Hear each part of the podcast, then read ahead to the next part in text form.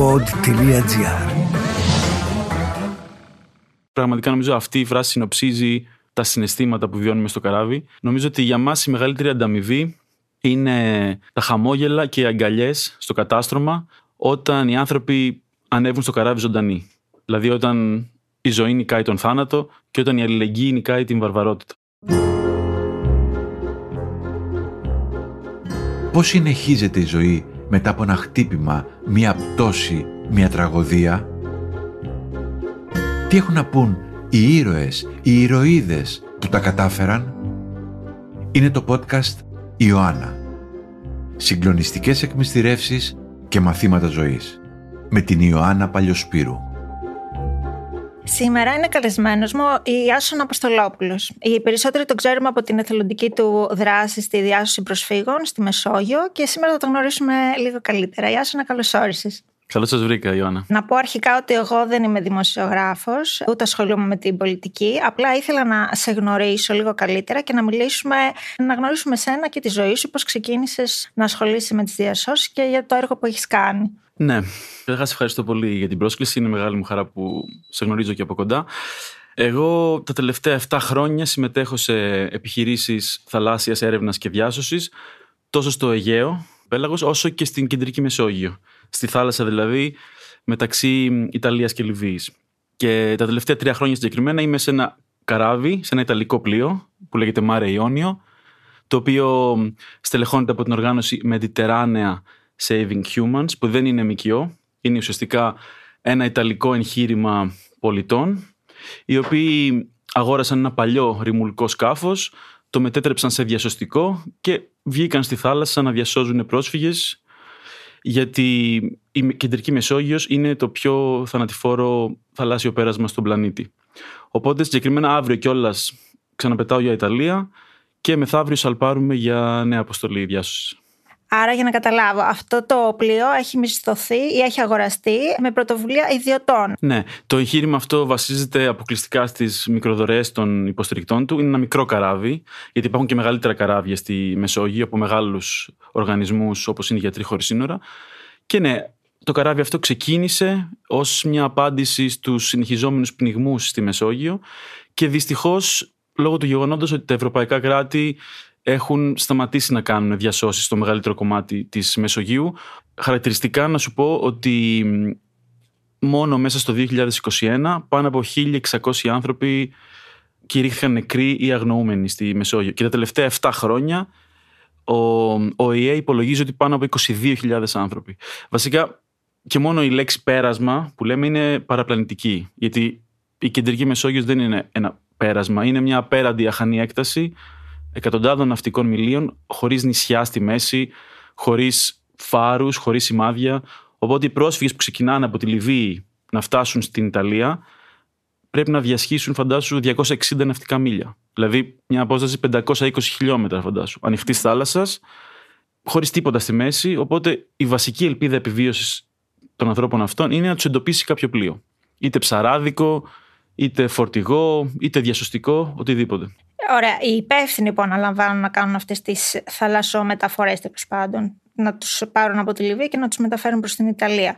Ε, δεν έχουν γνώση αυτού του κινδύνου, ότι είναι πολύ ρηψοκίνδυνο; Καλή ερώτηση. Στη Λιβύη δεν υπάρχει αυτό που λέμε μια κλασικού τύπου διακίνηση, όπως είναι στην Τουρκία, που οι άνθρωποι πληρώνουν ένα διακινητή για να πάνε απέναντι. Βασικά, εδώ που τα λέμε, ούτε στην Τουρκία υπάρχει διακινητής μέσα στις βάρκες επειδή ακριβώς οι διακινητές φοβούνται μη συλληφθούν, mm-hmm. βάζουν έναν τυχαίο πρόσφυγα να οδηγεί στη βάρκα. Πολλές φορές υπό την απειλή των όπλων. Αναγκάζουν έναν άνθρωπο να οδηγεί στη βάρκα. Αλλά στη Λιβύη είναι ακόμα χειρότερα τα πράγματα, επειδή η χώρα είναι σε εμφύλιο πόλεμο. Υπάρχουν αναρρύθμιτες πολιτοφυλακές και ένοπλες ομάδες και συμμορίες, οι οποίες διαπράττουν φρικαλαιότητες απέναντι σε μετανάστες. Σκέψου, εμείς σε κάθε διάσωση, το πρώτο πράγμα που μας ρωτάνε οι πρόσφυγες με το που μας δούνε είναι πού πάει το πλοίο. Άμα πάμε πάλι πίσω στη Λιβύη, προτιμώ να πεθάνω. Προτιμώ να βουτήξω στη θάλασσα. Α, είναι τόσο άσχημα δηλαδή τα πράγματα. Όλοι οι άνθρωποι που διασώζουμε έχουν ε, τραύματα στο κορμί τους από βασανιστήρια. Όλοι οι άνθρωποι έχουν πουληθεί ως σκλάβοι δύο και τρεις φορές. Και όλες οι γυναίκες που διασώζουμε έχουν κακοποιηθεί από παραπάνω από έναν άντρες στη Λιβύη. Δεν υπάρχει άλλος τρόπος να φύγει κάποιος από τη Λιβύη και να αποφύγει όλο αυτό που γίνεται εκεί. Δηλαδή, εννοώ είτε μέσω ξηράς είτε μέσω θάλασσας, αλλά με πιο νόμιμο και με πιο ασφαλή τρόπο. Τώρα έθιξες βασικά τον πυρήνα του προσφυγικού προβλήματος. Δυστυχώς, ο μόνος τρόπος για να φτάσει ένας άνθρωπος σε ευρωπαϊκό έδαφος και να ζητήσει άσυλο, διεθνή προστασία, είναι να ρισκάρει τη ζωή του στη θάλασσα. Να ρισκάρει να πνιγεί στο Αιγαίο ή στη Μεσόγειο.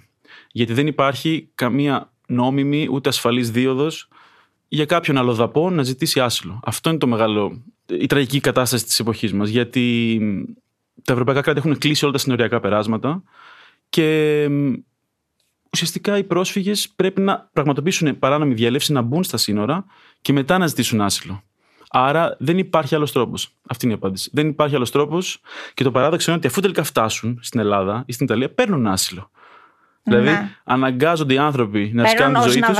ας πούμε. Όχι, ως πρόσφυγες, γιατί είναι από εμπόλεμες ζώνες πάρα πολλοί άνθρωποι. Mm. Είναι από τη Συρία, είναι από το Αφγανιστάν, είναι από το Ιράκ, είναι από την uh, Αιθιοπία. Καταρχάς, η μισή Αφρική έχει πόλεμο και δεν το γνωρίζουμε. Έτσι. Ναι. Και η Σομαλία και το Νότιο Σουδάν και η Αιθιοπία έχουν πόλεμο. Εμφύλιο, ας πούμε, πόλεμο. Εμφύλιο, ναι. ναι. Τοπικές ε, συγκρούσεις που δεν είναι καθόλου τοπικές, εκτείνονται σε τεράστιες περιοχές και με εκατομμύρια ανθρώπους εκτοπισμένους. Τα αρμόδια όργανα που υποστηρίζουν τα ανθρώπινα δικαιώματα, όπως είναι ο ΟΗΕ, ας πούμε, δεν έχει λάβει κάποια μέτρα, δεν έχει κάνει κάποιες κινήσεις; Ναι, δυστυχώς ο ΟΗΕ δεν κάνει όσα θα μπορούσε να κάνει, ειδικά σε αυτό το θέμα.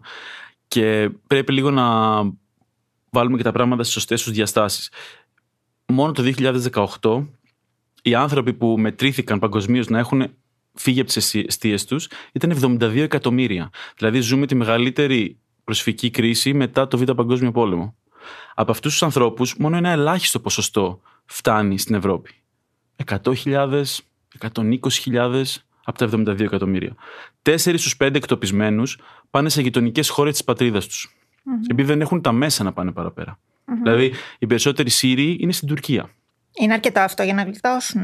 Είναι το πρώτο πράγμα. Φεύγεις από εκεί που υπάρχει ο κίνδυνος. Πας στο γειτονικό Αλλά θέλω να πω ότι ας πούμε, οι περισσότεροι Σύριοι είναι στην Τουρκία, οι περισσότεροι Αφγανοί είναι στο Πακιστάν και οι περισσότεροι Νότιο Σουδανοί, που έχει μια χώρα με άπειρους πρόσφυγες, είναι στην Ουγκάντα. Θέλω να πω ότι όλο αυτό που ακούμε στις ειδήσεις για εισβολή, αυτή η κινδυνολογία ότι έρχονται, θα μας πνίξουν, είναι άπειροι, δεν βασίζεται στην πραγματικότητα ένα απειροελάχιστο ποσοστό έρχεται στην Ευρώπη. Εσύ έχεις βρεθεί σε αυτά τα μέρη, ας πούμε, τα έχεις δει με τα μάτια σου, πούμε, κατά κάποιον τρόπο, τις συνθήκες που επικρατούν εκεί; Έχεις, το έχεις δει από κοντά, το έχεις βιώσει; Ναι, γι' αυτό είπα και το παράδειγμα του Νότιου Σουδάν, επειδή ήμουνα στο Νότιο Σουδάν για 7 μήνες.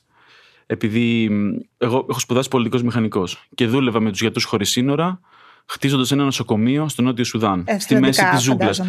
Ω εργαζόμενος. Α, ως εργαζόμενος. Ναι. Okay. Στη μέση της ζούγκλας, στην περιοχή των Ανταρτών. Γιατί έχει εμφύλιο πόλεμο το Νότιο Σουδάν και υπάρχουν περιοχές ξεκομμένες από ας πούμε, την κεντρική διοίκηση που ζουν χωρίς τίποτα. Τίποτα. Ούτε νερό, ούτε ηλεκτρικό, ούτε γιατροί, τίποτα.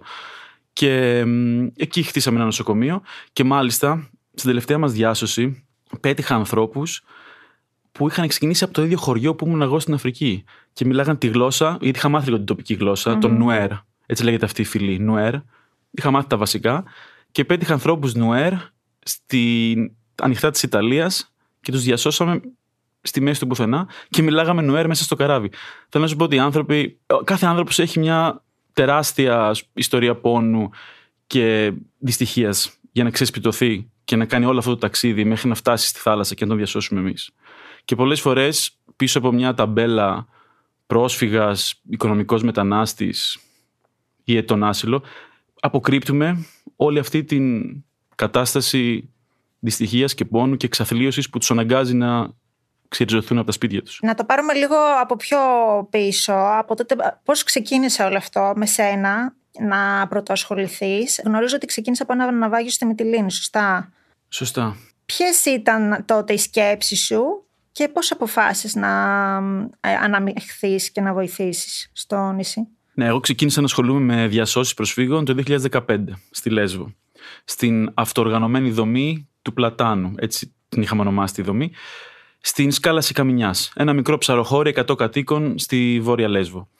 Εκεί, στο αποκορύφωμα των αφήξεων, πήγαμε με μια ομάδα παιδιών από την Αθήνα και φτιάξαμε μια δομή αλληλεγγύης πάνω στην παραλία που έφταναν οι βάρκες από την τουρκια Και στην αρχή είχα προγραμματίσει να πάω για δύο εβδομάδες. Δηλαδή, είχαμε φτιάξει ένα κάμπ πρόχειρο και δίναμε ρούχα, δίναμε φαγητό. Και είχαμε και μια τέντα με γιατρούς. Μια πρόχειρη ιατρική περίθαλψη. Ήταν μια κατάσταση παντελώς χαοτική. Δηλαδή, οι εικόνες της Λέσβου ε, δεν πρόκειται ποτέ να φύγουν από το μυαλό μου. Κοίταγες στη θάλασσα και έβλεπες παντού κουκίδες, βάρκες να έρχονται. Είχαμε 3.000 πρόσφυγες τη μέρα και έβλεπες ένα μαζικό κύμα φυγής. Δηλαδή, σε κάθε βάρκα ήταν μέσα ένα ολόκληρο χωριό. Ήταν ο πατέρας, η μητέρα, τα παιδιά, ο ανάπηρος παππούς με το καρότσι, τα κατοικίδια τους, κουβαλούσαν ακόμα και τις γάτες τους. Έβλεπες δηλαδή όλο το, το χωριό να φεύγει μέσα σε πλαστικά βαρκάκια. Και ειδικά στην αρχή δεν υπήρχε κανείς τότε στη Λέσβο. Ήμασταν μόνοι μας, ήμασταν μια χούφτα αλληλέγγυοι και θελοντέ, δεν είχαν έρθει ΜΚΟ, δεν είχαν έρθει κανείς από τους μεγάλους οργανισμούς. Και ναι, δεν κοιμόμασταν βασικά. Τους πρώτους δύο μήνες δεν κοιμηθήκαμε. Κάναμε ό,τι μπορούσαμε, όπως όπως, τρέχαμε νύχτα, μέρα. Υπήρχαν ε, καταστάσεις έκτακτης ανάγκης συνεχώς. Υπήρχαν δύο ασθενοφόρα στο νησί, οπότε δεν έφτανε για τίποτα. Αλλά προσωπικά αυτό που με σημάδεψε περισσότερο και νομίζω μου άλλαξε και τη ζωή για πάντα ήταν το μεγάλο ναυάγιο στις 28 Οκτωβρίου του 2015 όπου ένα ξύλινο καΐκι με 300 πρόσφυγες βούλιαξε ελάχιστα μίλια από την ακτή και βλέπαμε τους ανθρώπους να πνίγονται και δεν μπορούσαμε να κάνουμε τίποτα. Γιατί τότε δεν υπήρχε ακόμα κάποιο διασυστικό σκάφος, δεν είχαμε ούτε εμείς βάρκα, ούτε κανείς άλλος και οι μόνοι που έτρεξαν να σώσουν τον κόσμο ήταν οι ψαράδες, οι ντόπιοι ψαράδες του χωριού. Θυμάμαι ότι είχε γεμίσει η προβλήτα του Μόλιβου, ένα χωριό, ανθρώπους, ανέστητους, νεκρούς, ασθενοφόρα, ειρήνη. Ήταν μια κατάσταση σαν εμπόλεμη ζώνη. Και πάνω από 70 άνθρωποι πνίγηκαν εκείνη τη μέρα. Η θάλασσα ξέβραζε πτώματα για, για εβδομάδες μετά. Και θυμάμαι ότι την επόμενη μέρα κάναμε συνέλευση με την ομάδα μου και είπαμε ότι πρέπει να κάνουμε κάτι Πρέπει να φτιάξουμε ομάδα διάσωσης. Και έτσι βάλαμε όλοι μαζί χρήματα. Και έφερα εγώ ένα σκοτό που έχει ο πατέρας μου. Το φέραμε στη δομή και φτιάξαμε την πρώτη ομάδα διάσωσης. Εσύ, όπω ξέρω, έχεις γνώσεις. Είσαι ναυαγοσώστη, σωστά; Οπότε έχεις τις γνώσεις ενώ να μπορείς να διασώσεις κάποιον στη θάλασσα; Ναι, έχω τις γνώσεις, ε, αλλά και πάλι στις σχολές ναυαγοσωστικής που έχω τελειώσει κι εγώ, σου μαθαίνουν να διασώσεις έναν-δύο ανθρώπους που πνίγονται. Το όταν έχεις μια βάρκα με 60 ναυαγούς είναι τελείως άλλο πράγμα. Γι' αυτό δεν υπάρχουν σχολεία να στο μάθουν. Αυτό το μάθαμε από τους ψαράδες, μη σου πω στην αρχή. Δηλαδή, οι πρώτοι που μας δείχνανε πώς να κάνουμε διασώσεις ήταν οι ψαράδες. Και μετά προφανώς το εξελίξαμε πολύ παραπάνω στην κεντρική Μεσόγειο, στα καράβια τα διασωστικά, οι οποίες είναι οργανώσεις που ασχολούνται μόνο με αυτό, με το search and rescue. Και ακριβώς όμως επειδή δεν υπάρχουν. ήταν μια πρωτόγνωρη κατάσταση για όλους μας αυτά τα, τα ναυτικά ατυχήματα. Οι ίδιες οι ΜΚΟ έχουν φτιάξει δικά τους πρωτόκολλα διάσωσης, δικές μας τεχνικές, δικά μας σεμινάρια εκπαίδευσης.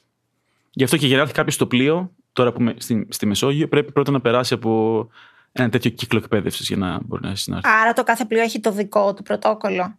Δεν ναι. υπάρχει ένα κοινό για όλους. Συνεργαζόμαστε και προσπαθούμε να ανταλλάζουμε γνώσεις και να τελειοποιούμε, ας πούμε, τις τεχνικές γιατί είναι κάτι καινούριο για όλους. Ακόμα και για τα λιμενικά είναι κάτι καινούριο. Να έχεις τώρα 200 ναυαγούς στη θάλασσα είναι κάτι που δεν το έχει αντιμετωπίσει ξανά ας πούμε, ο άνθρωπος τα τελευταία χρόνια.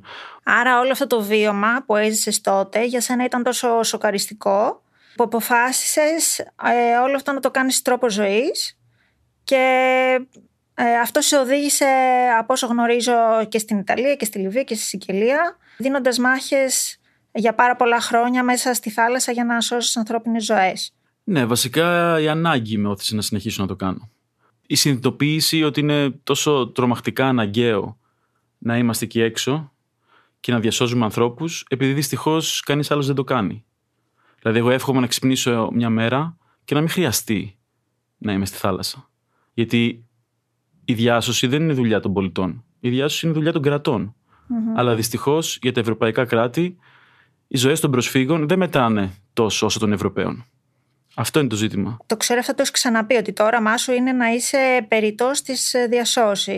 Εσύ που έχεις ζήσει από τόσο κοντά το πρόβλημα, πιστεύεις ότι υπάρχει κάποια οριστική λύση, κάποιο διέξοδος; Και ποια είναι αυτή; Η λύση είναι να σεβαστούν τα κράτη τις πιο βασικές και θεμελιώδεις υποχρεώσεις τους. Το να διασώζεις οποιονδήποτε άνθρωπο κινδυνεύεις στη θάλασσα είναι ίσως ο πιο αρχαίγονος νόμος της ανθρωπότητας. Είναι η πιο ανθρώπινη ενστικτόδης αντίδραση. Αλλά ακόμα και σε νομικό επίπεδο υπάρχει σε τρεις διεθνείς συμβάσεις. Το να παρέχεται βοήθεια προς οποιονδήποτε άνθρωπο κινδυνεύει στη θάλασσα, ανεξάρτητα από το τι είναι αυτός. Και serial killer να είναι ο άλλος, οφείλεις να τον διασώσεις και να τον φέρεις στην ακτή. Και αφού τον φέρεις στην ακτή, εξετάζεις τι είναι. Είναι πρόσφυγας, είναι οτιδήποτε. Στη θάλασσα δεν υπάρχει καμιά άλλη ιδιότητα. Είναι μόνο ναυαγή. Δεν βλέπεις ούτε χρώμα, ούτε δέρμα, ούτε πορτοφόλι, ούτε εθνικότητα. Δεν βλέπεις τίποτα στη θάλασσα. Αυτός είναι ο πιο θεμελιώδης νόμος της ανθρωπότητας και αυτό κάνουμε κι εμείς. Αλλά κανονικά τα κράτη πρέπει να το κάνουν αυτό. Ωραία όλα αυτά και πολύ σωστά αυτά που λες, αλλά εσύ θέτεις σε κίνδυνο τη δική σου ζωή για να σώσεις τη ζωή κάποιου άλλου. Τι είναι αυτό που σου δίνει δύναμη εκείνη την ώρα να αψηφήσεις τον προσωπικό κίνδυνο που αντιμετωπίζεις; Νομίζω ότι αν έχει βιώσει αυτές τις καταστάσεις που περιγράψαμε πριν από λίγο, ε, δεν είναι εύκολο να κλείσει τα μάτια και να πεις ότι, οκ, πάω πούμε, σπίτι μου σε μια κανονική ζωή. Νομίζω ότι αν οι άνθρωποι που μιλάνε απαξιωτικά για τους πρόσφυγες, και δεν μιλάω τώρα για πολιτικούς και γενικά την ελίτ που έχει συμφέρον που το κάνει αυτό. Αλλά νομίζω απλοί άνθρωποι που μιλάνε απαξιωτικά, αν έμπαιναν σε μια επιχείρηση διάσωσης και βλέπαν από κοντά τι σημαίνει να φτάνει σε μια βάρκα και το πρώτο πράγμα που να βλέπεις είναι δεκάδες χέρια τεντωμένα ψηλά, να σου κρατάνε τα μωρά, τα μωρά τους. Και να σε παρακαλάνε να τα πάρεις πρώτα εκείνα για να σωθούν στα σίγουρα, ε, αυτό εντάξει, σε χτυπάει ας πούμε πολύ, πολύ βαθιά, όσες φορές και να το βιώσεις. Εσύ όμως θα μπορούσες, είσαι 38 χρονών, είσαι πολιτικός μηχανικός, θα μπορούσες να έχεις μια ζωή έτσι πιο όμορφη και πιο ήρεμη σε μια πόλη που θα έχεις διαλέξει, σε μια χώρα που θα έχεις διαλέξει ευρωπαϊκή, να έχεις την προσωπική σου ζωή. Δεν σου λείπει αυτό, δεν το σκέφτεσαι. Ή είναι η ευθύνη που νιώθεις απέναντι στους πρόσφυγες είναι πάνω από αυτό; Ναι, όπως ε, είχα πει τότε και στην υπόθεση της ακύρωσης της παρασημοφόρησης που είναι πραγματικά νομίζω αυτή η φράση συνοψίζει τα συναισθήματα που βιώνουμε στο καράβι. Νομίζω ότι για μας η μεγαλύτερη ανταμοιβή είναι τα χαμόγελα και οι αγκαλιές στο κατάστρωμα όταν οι άνθρωποι ανέβουν στο καράβι ζωντανοί. Δηλαδή όταν η ζωή νικάει τον θάνατο και όταν η αλληλεγγύη νικάει την βαρβαρότητα. Νομίζω αυτές τις στιγμές δεν μετρούνται με τίποτα άλλο. Μιας που το ανέφερες, θέλω να πούμε λίγο για την παρασημοφόρηση που ήταν, είχε ανακοινωθεί να σου γίνει από την πρόεδρο της Δημοκρατίας, σωστά; Και ενώ ανακοινώθηκε, μετά το ανακάλεσαν. Πώς ενημέρωσαν εσένα και τι αιτιολογία σου έδωσαν; Εγώ τότε ήμουνα σε αποστολή πάλι διάσωσης, ήμουνα στα νυχτά της Ιταλίας με το καράβι των γιατρών χωρίς σύνορα και έλαβα ένα τηλεφώνημα από την Προεδρία της Δημοκρατίας η οποία μου ανακοίνωσε ότι θέλει να με παρασημοφορήσει για το ανθρωπιστικό έργο των τελευταίων 7 χρόνων και στην ερώτησή μου πότε θα γίνει η παρασημοφόρηση, μου είπαν τέλη Οκτωβρίου, κάπου εκεί. Του πότε; Του 21. Αυτό έγινε τον Αύγουστο του 21. Τέλη Ιουλίου.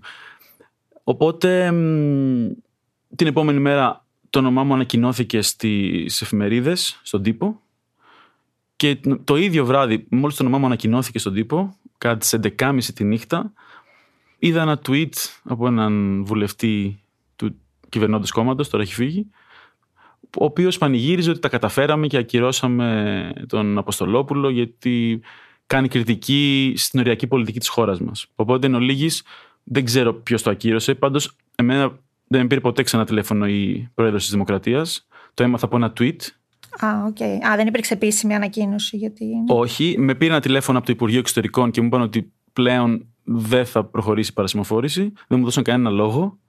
Αλλά από ό,τι κατάλαβα και από τα social media, η ακροδεξιά της χώρας έκανε μια καμπάνια και πανηγύριζαν που ακυρώσανε αυτόν που κάνει πολιτική κριτική στην κυβέρνηση. Φαντάζομαι όμως για σένα αυτό ήταν μια. ανα- ή- Δηλαδή, σε χαροποίησε αρχικά, ήταν μια αναγνώριση της ε, δουλειάς και της προσφοράς σου; Ή ήταν κάτι που εντάξει δεν σε ενδιαφέρει κιόλας; Να σου πω την αλήθεια. Την αλήθεια θέλω. ναι, Ναι. να σου πω την αλήθεια. μου φάνηκε πάρα πολύ υποκριτικό. Μια πολιτεία όπως η ελληνική, η οποία αυτή τη στιγμή δυστυχώς διαπράττει εγκλήματα στο Αιγαίο απέναντι σε πρόσφυγες. Αυτή τη στιγμή η Ελλάδα έχει καταδικαστεί από το Ευρωπαϊκό Δικαστήριο πολλές φορές για παραβιάσεις ανθρωπίνων δικαιωμάτων, ειδικά στο θέμα των προσφύγων και των μεταναστών. Υπάρχουν πάρα πολλές καταγγελίες για pushback, βίντεο και βασανισμούς προσφύγων. Οπότε σε αυτό το πλαίσιο να βραβεύεις ένα διασώστη προσφύγων είναι λίγο υποκριτικό. Οπότε ναι, δεν το είδα και με το καλύτερο μάτι, να σου πω την αλήθεια. Πάντως δεν θα νιώσουν όμως αν προχωρούσε. Ή υπήρχε και αυτή η περίπτωση; Επειδή ήταν τέλειο Οκτωβρίου και επειδή εγώ ήμουν στη μέση της Μεσογείου, α, να σου πω την αλήθεια, δεν είχα ξεκαθαρίσει τι θα κάνω ακριβώς. Δηλαδή, η πρώτη μου σκέψη ήταν να πήγαινα στην τελετή και να, ξέρεις, να το αρνιόμουν με μια πολιτική δήλωση σαν αυτή που σου είπα. Ότι δηλαδή ο σκοπός με μένα είναι να δώσω ορατότητα και να δημοσιοποιήσω αυτό που συμβαίνει στη θάλασσα. Αυτό θέλω να κάνω. Δηλαδή, και νομίζω το παράσημο ήταν μια ευκαιρία, είτε μέσω της διάψευσης, είτε μέσω μετά του ντόρου που έγινε, να μιλήσουμε για αυτό που γίνεται στη θάλασσα. Να μιλήσουμε για το τι περνάνε οι πρόσφυγες, πόσοι πνιγμοί συμβαίνουν καθημερινά και τις ευθύνες των ευρωπαϊκών κρατών σε αυτή την τραγωδία. Δεν πρέπει όμως λίγο να διαχωρίζουμε το πολιτικό και τις πολιτικές κινήσεις με το κοινωνικό έργο. Δεν, είναι λίγο... δεν πρέπει τουλάχιστον να είναι ξεχωριστά θέματα. Ναι, αλλά ειδικά. Ενώ η παρα... παρασημοφόρησή σου αφορούσε το κοινωνικό σου έργο και την κοινωνική σου προσφορά. Άρα γιατί πρέπει να εμπλέκεται στο πολιτικό κομμάτι. Νομίζω δεν θα έπρεπε. Από ό,τι είδες όμως, οι ίδιοι δεν μπορούσαν να ανεχτούν να παρασημοφορηθεί ένας άνθρωπος που διασώζει ανθρώπους επειδή τους κάνει κριτική. Δηλαδή, από ό,τι είδες, η ίδια η κυβέρνηση και το επιτελείο Ανακατεύει της το ένα θέμα με το άλλο. δεν μπόρεσαν καν να παρουσιάσουν ένα έστω και ψεύτικο ανθρωπιστικό προφίλ σε αυτή την ιστορία. Να πούνε, OK, διασώζει ανθρώπους, σε βραβεύουμε γι' αυτό. Οι ίδιοι το πολιτικοποίησαν, γιατί ξέρουν και όλοι ξέρουμε ότι η πνιγμή προσφύγων δεν είναι αποτέλεσμα ενός ατυχήματος ή ενός, μιας φυσικής καταστροφής. Αυτό είναι το θέμα. Εμείς δηλαδή δεν είμαστε διασώστες σε ένα σεισμό ή ας πούμε σε μια πλημμύρα. Εμείς βγάζουμε ανθρώπους από το νερό επειδή τα επίσημα κάτι αρνούνται να το κάνουν. Αυτό είναι το ζήτημα. Αρνούνται να το κάνουν. Άμα σου πω παραδείγματα πόσες φορές βουλιάζει βάρκα και παίρνουμε τηλέφωνο τα λιμενικά όλων των χωρών. Ελλάδα, Ιταλία, Μάλτα, το ίδιο είναι. Δεν διαχωρίζω. Άρα Υπο- δεν είναι υπο- μόνο θέση όχι, της δεν είναι Ελλάδας, μόνο θέση. είναι Δυστυχώ της Ευρώπης, όχι, ας όχι. πούμε. Είναι ευρωπαϊκή πολιτική στα σύνορα. Το να αφήνει τους ανθρώπους να, να πνίγονται. Πόσες φορές τους παίρνουμε τηλέφωνο για βάρκα που βουλιάζει και δεν μας απαντάνε καν. Καν. Και τους αφήνουν για ώρες αβοήθητους στη θάλασσα. Και την ίδια ώρα υπάρχει ένα σκάφος με χαρακτηριστικά θυμάμαι, με Αμερικάνους τουρίστες και στείλανε ελικόπτερα και αρμάδες για να τους γλιτώσουν. Ενώ την ίδια ώρα τους παρακαλάγαμε για μια- μια βάρκα με 20 παιδιά, 10 γυναίκες ή 2 έγκυες και δεν πήγαινε κανείς. Τους άφησαν 25 ώρες στη θάλασσα και άνθρωποι πεθάνουν από τη δίψα σε ευρωπαϊκά νερά. Έχουν πεθάνει άνθρωποι από τη δίψα περιμένοντας να τους διασώσουν. Δηλαδή η ανθρώπινη ζωή στη θάλασσα όχι απλά δεν μετράει το ίδιο. Οι πρόσφυγες για τα κράτη δεν είναι άνθρωποι. Δεν αξίζει να διασωθούν.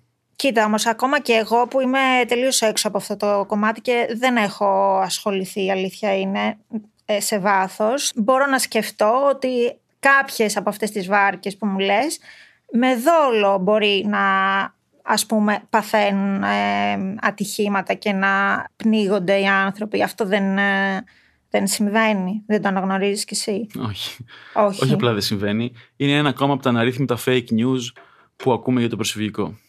Δηλαδή δεν έχω δει ποτέ στη ζωή μου πρόσφυγα να σκίζει τη βάρκα που κουβαλάει το παιδί του μέσα. Είναι δυνατόν.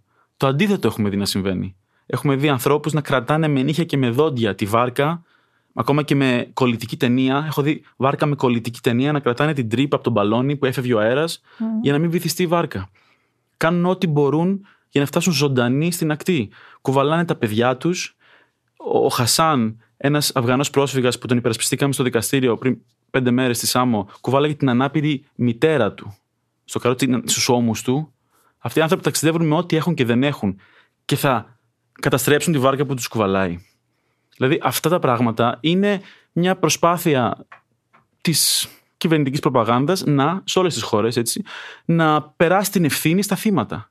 Είναι σαν τα θύματα βιασμού. Έτσι, φταίει, αυτή φταίει που τον προκάλεσε. Mm. Αυτή φταίει που βιάστηκε. Το ίδιο λένε και για τους πρόσφυγες. Αυτοί φταίνε που μπήκαν στις βάρκες και πνιγήκανε και βυθίστηκαν. Περνάνε την ευθύνη στα θύματα.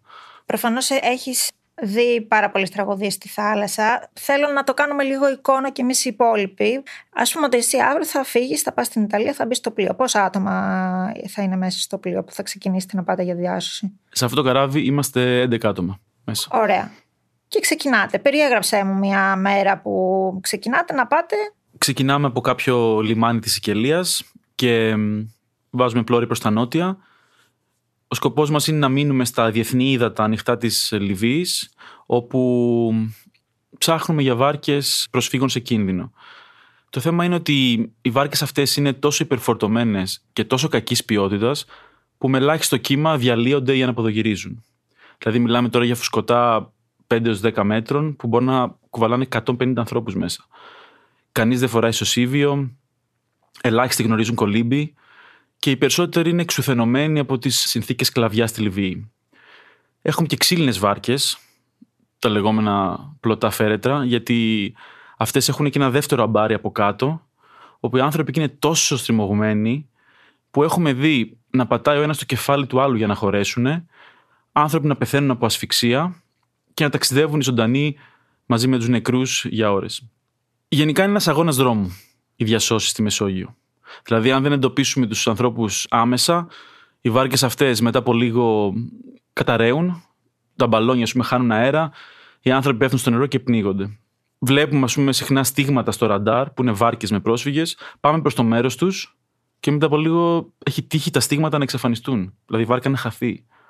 Θυμάμαι χαρακτηριστικά που όταν ήμουν στο Ακουάριου, σε ένα άλλο καράβι, δύο βάρκες χάθηκαν λίγα μίλια μακριά από εμά, που δύο βάρκες στη Μεσόγειο σημαίνει 250 άνθρωποι νεκροί σε μία μέρα.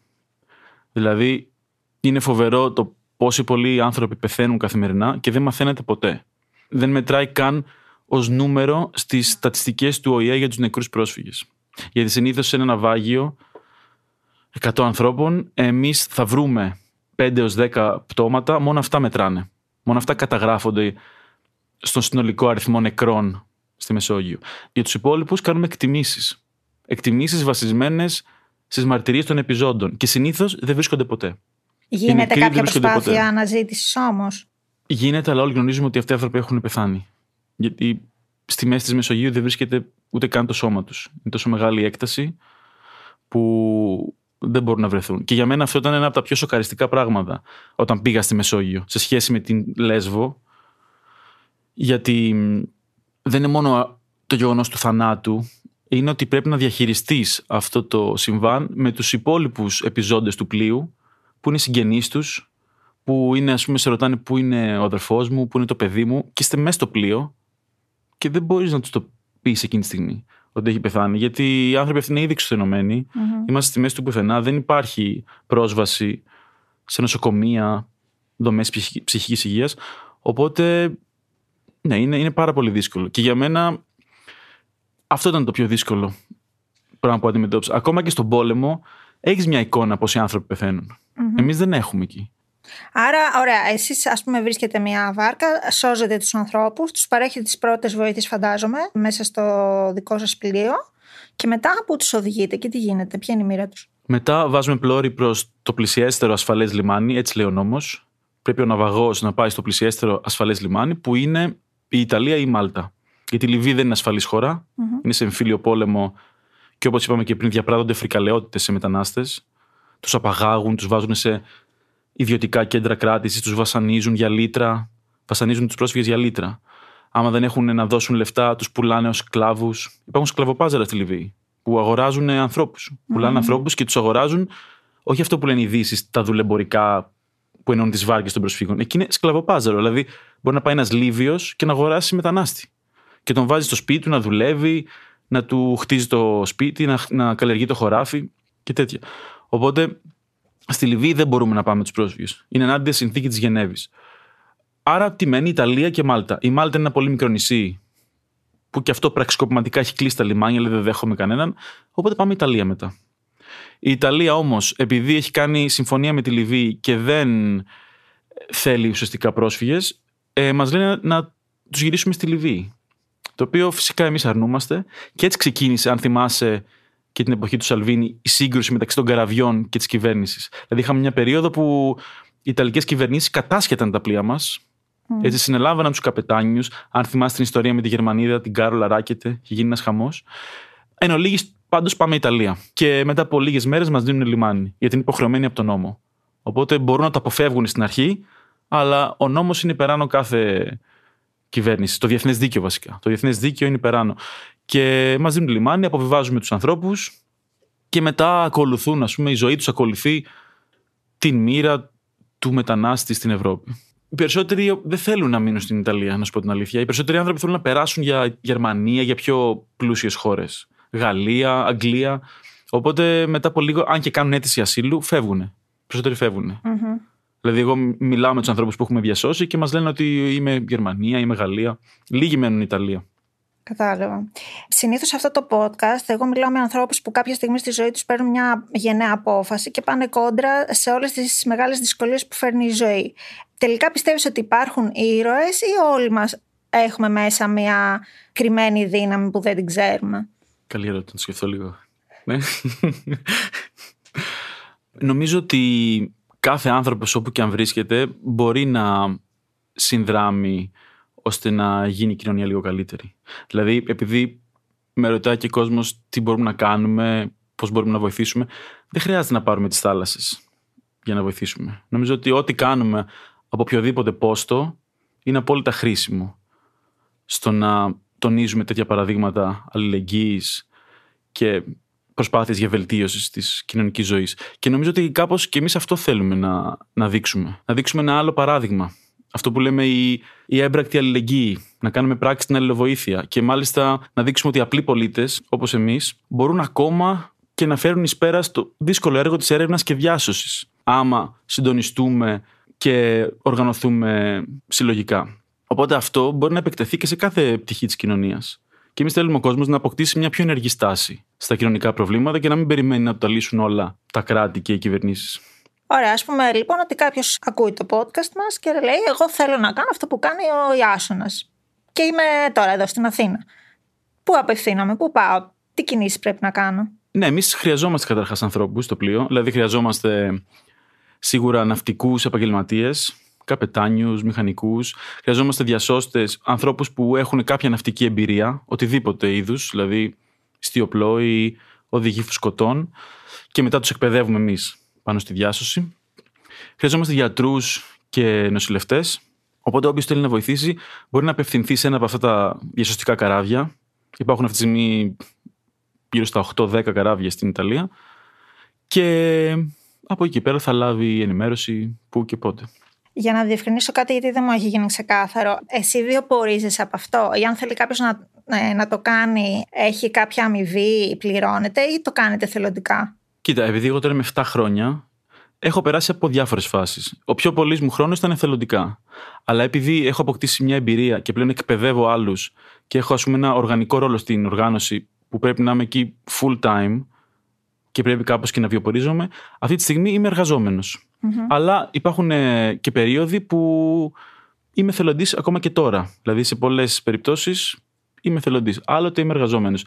Αλλά αν κάποιος θέλει να έρθει για λίγο, ας πούμε, να διαθέσει λίγο από το χρόνο του, είναι θελοντή. Αν θέλει να μείνει παραπάνω και το αντέχει και έχει το ανάλογο background, μπορεί να αναζητήσει εργασία ως εργαζόμενος.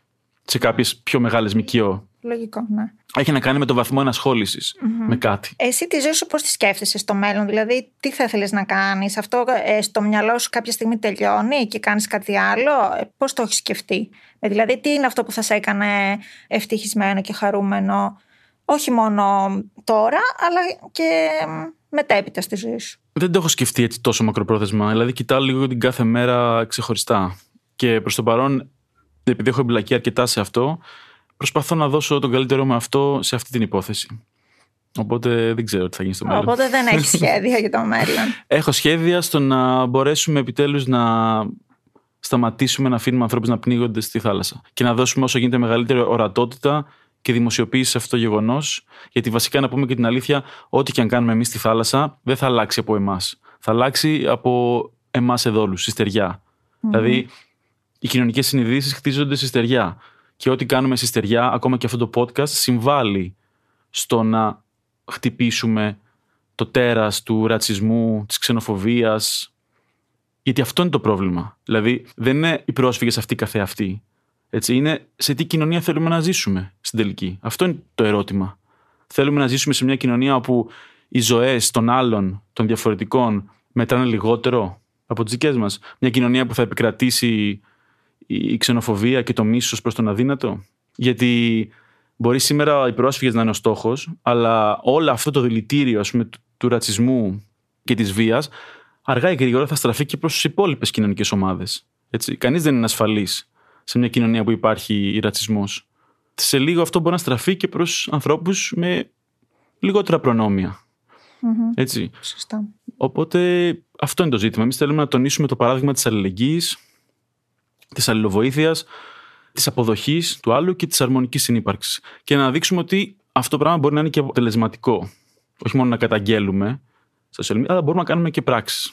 Θα ήθελα να κλείσουμε με αυτό, γιατί είναι πάρα πολύ σημαντικό να περάσει ως μήνυμα και όντως είναι αυτό που έχει σημασία.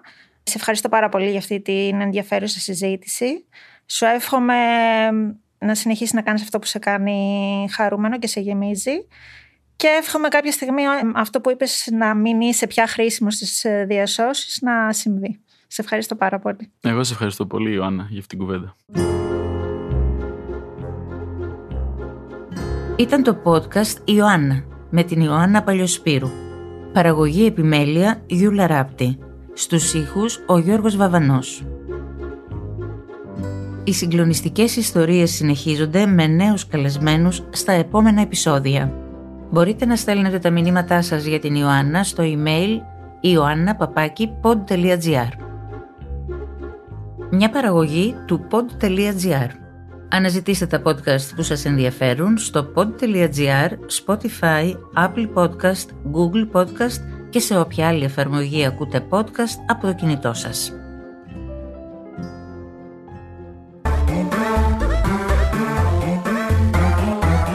pod.gr. Το καλό να ακούγεται.